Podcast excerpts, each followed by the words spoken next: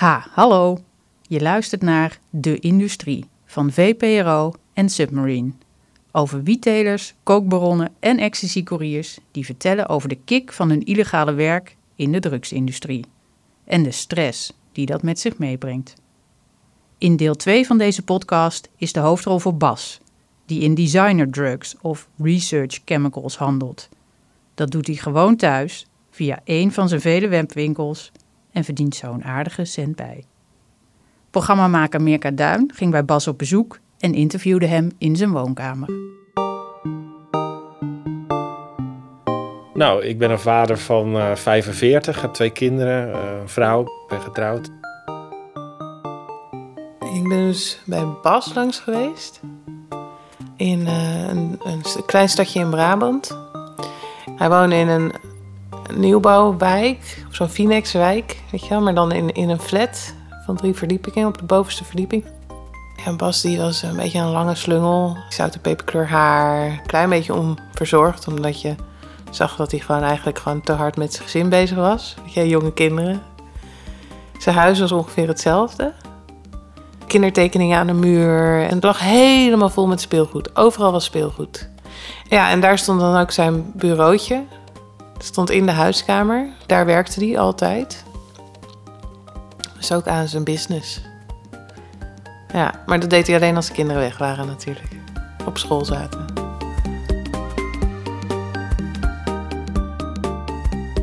Ik verkoop 6 APB. Dat lijkt heel erg op ecstasy.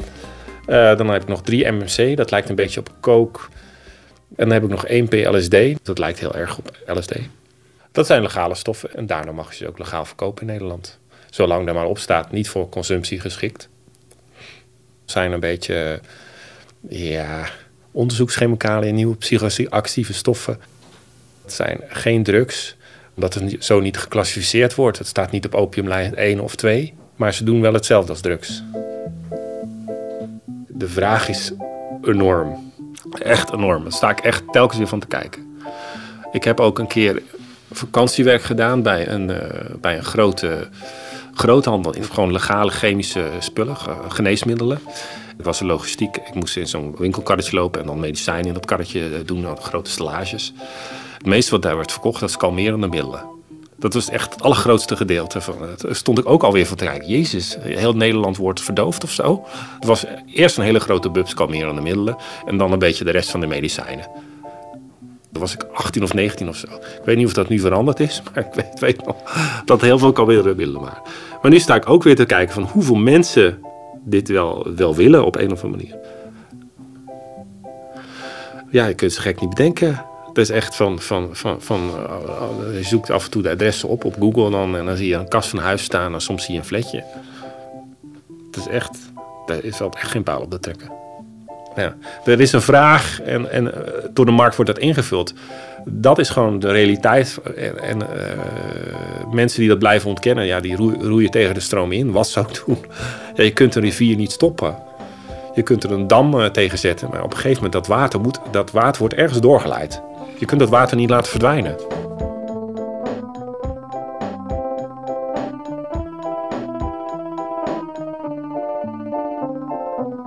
Ik ben vroeger veel gepest. En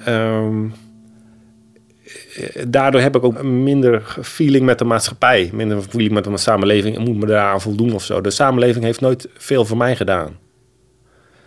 En daarom heb ik ook wel zoiets van, ja, fuck you, weet je wel. Ik doe het op mijn manier, ik doe het zoals ik denk dat het goed is. En iedereen een dikke middelvinger tegen mensen die zeggen van, ja, dat moet je zo doen. Oh, je moet niet met drugs.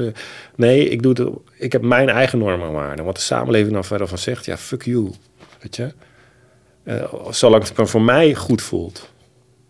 En ik voldoe verder aan de wetten van het land. Het is ook niet, ja, het voelt voor mij goed. En ja, laat mijn hond maar overal scheiden of zo. Zoiets, dat is het ook niet, nee.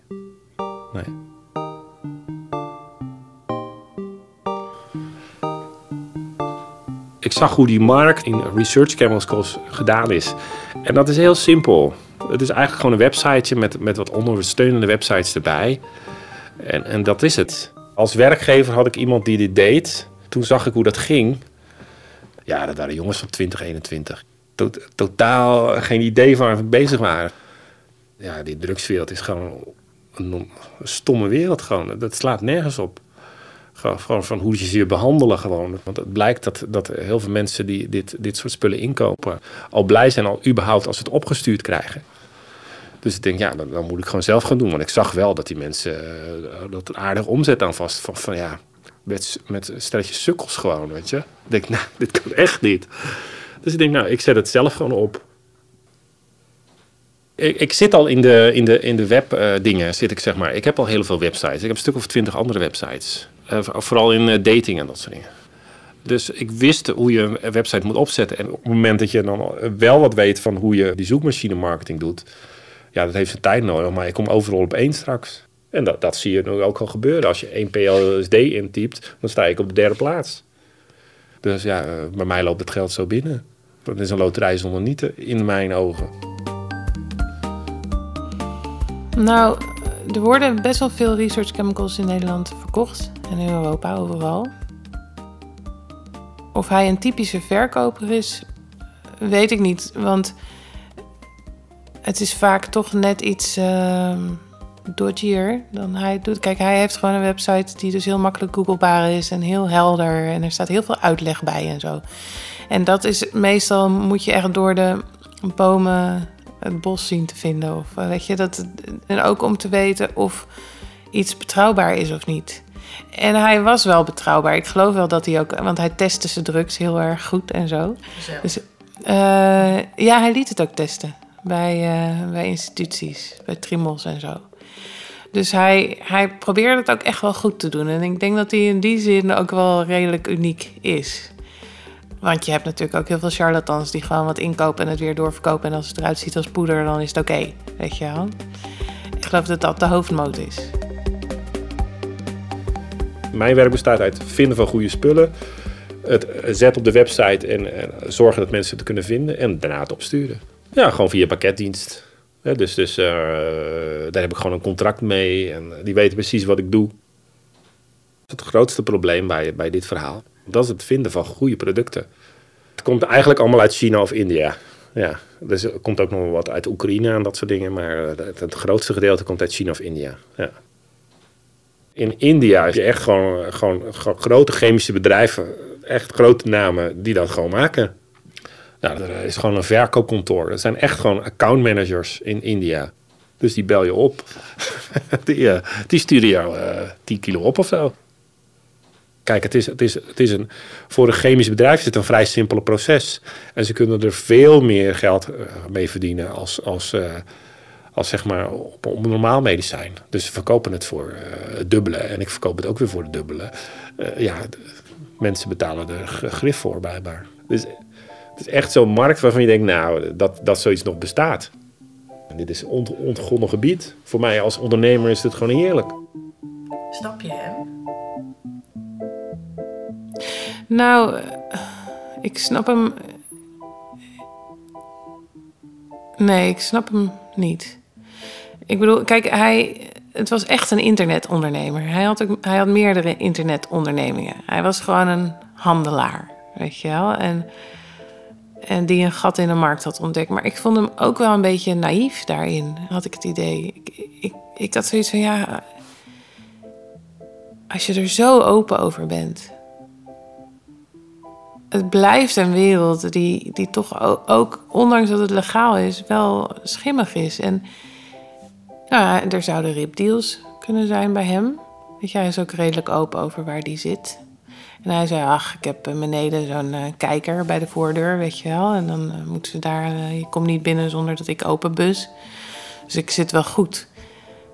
Anderzijds, die designerdrugs of die research chemicals... brengen wel echt veel minder op dan illegale drugs natuurlijk. Dus in die zin is het wel echt een ander circuit. Dus misschien is het ook gewoon wel zo makkelijk als die zegt en denkt dat het is. Kijk, dat is het leuke van webwinkels natuurlijk. Mijn kinderen zitten nu op school en ik kan gewoon lekker werken. Ja, dus ja, dit voor mij is het perfecte baan. Nou, en vandaag heb ik €300 verdiend. Nou, dat is dan toch lekker? Helemaal legaal. En ik heb voor de BTW heb ik dus €60 voor de Nederlandse overheid. En ik mag 40% van die wat is het, €300, mag ik ook nog aan de staat afdragen. Dus nou, ik heb eigenlijk hele goede dingen gedaan.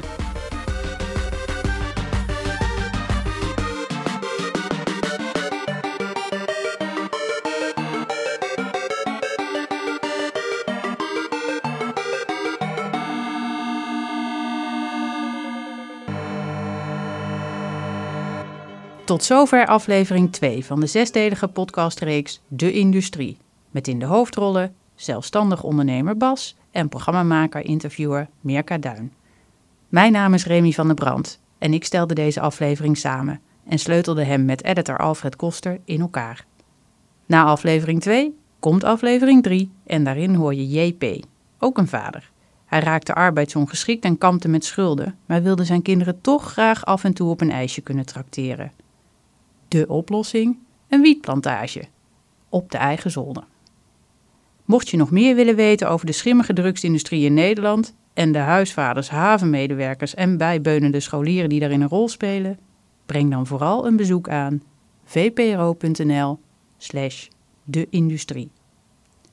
De Industrie is een co-productie van VPRO en Submarine en kwam tot stand dankzij steun van het Mediafonds.